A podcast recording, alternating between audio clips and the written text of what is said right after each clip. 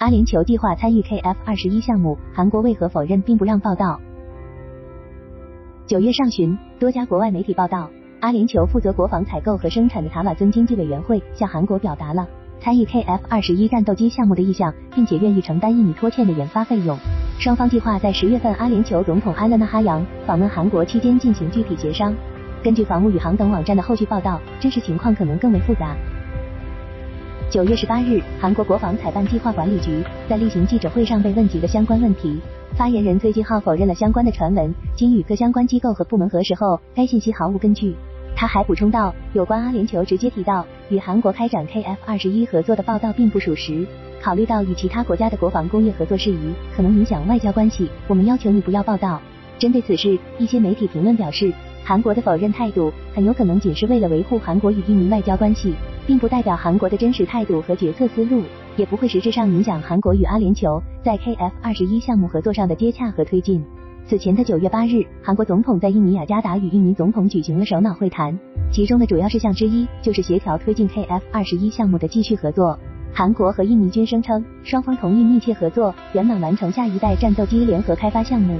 在这种背景下，如果新闻仅仅报道阿联酋参与 KF 二十一项目，多一个合作伙伴分摊费用并扩大项目影响力，对韩国和印尼来说肯定是利好消息。但是相关报道还指出，印尼长期拖欠 KF 二十一开发费用，并声称阿联酋要取代印尼在项目中的地位，这显然对韩国和印尼两个国家的形象以及他们之间的外交关系维系都形成了负面冲击。KF 二十一项目自合作以来，印尼由于经济窘迫，频繁拖欠支付研制费用。按照两国合作协议，印尼需要支付占比百分之二十，预计总额约十二点四亿美元的研发费用。但从项目启动到二零一九年，印尼一度完全停止支付费用，韩国仅拿到了约六百六十万美元。在多轮谈判之后，印尼才在二零二一年十一月恢复支付费用，但相关的费用缺口目前依然达到了七点四九亿美元左右。从整个印尼的国家财政背景来看，该国对 KF 二十一项目的支持力度很难令人乐观。二零二一年，印尼的国家财政收入仅不到一千三百七十八亿美元，而该国近几年正在推进的阵风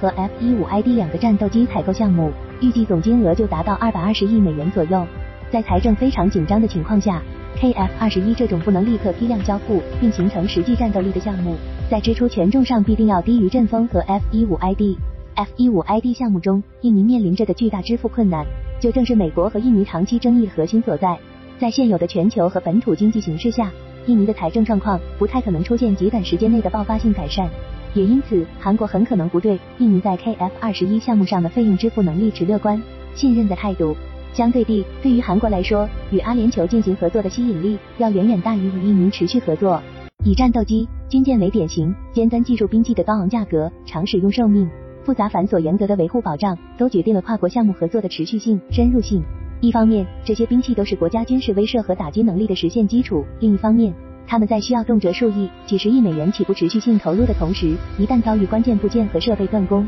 甚至是远程封锁授权，就不可避免导致战斗力大幅衰竭，甚至完全丧失。这就决定了尖端技术兵器项目的合作双方之间必须达成程度非常高的战略互信，以及无法避免的控制依赖问题。而且，这种作用在战略决策层面的影响，通常都将会是长期持续的。因此，尖端技术兵器的出口贸易是对于国际政治军事格局影响最大的活动之一。很少有其他贸易或者合作行为能实现相同的效果。基于朝鲜半岛在二战后的历史、国土面积和人口都非常有限的韩国，其国家安全甚至存在的基础都严重依赖于国际政治的关注和干涉。这一背景从根本上决定了韩国在诸多领域的决策方向。特别是二十世纪九十年代以后，韩国在军事工业领域不惜代价地推动先进装备的跨国合作研发与出口，主要的目的就在于在通过引进技术提升本国科研工业水平的同时，实现与更多国家的政治外交利益捆绑，为自己换取更多的政治筹码。在这种大背景下，韩国没有理由拒绝阿联酋的合作请求。